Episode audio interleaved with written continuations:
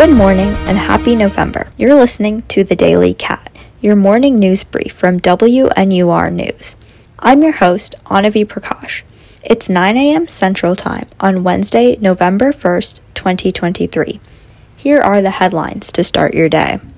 At a meeting Monday night, Evanston City Council voted 5 to 3 to introduce an ordinance to allow Northwestern University to rebuild Ryan Field. This vote came after residents and officials debated how much Northwestern's proposed community benefits agreement, introduced hours before the meeting, actually benefited the Evanston community. Also in Evanston, after a year of construction, Northwestern Medicine's Old Irving Park Outpatient Center opens today. Northwestern Medicine patients can now get both their primary and specialty care closer to home. Yesterday's snow might have been nice for some, but certainly not for all. 1,000 of Chicago's migrants have been living in tents because all the city's shelters are full.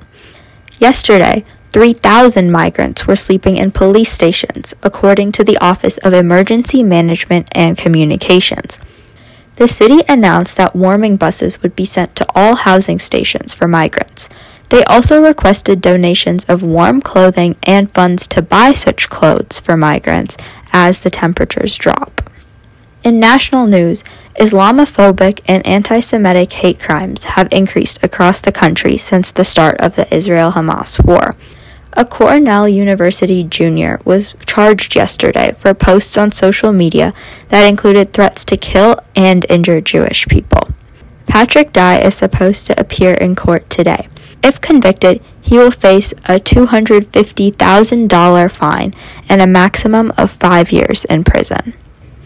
In the latest update about the Israel Hamas war, Israeli airstrikes on Tuesday hit apartment buildings in a refugee camp near Gaza City.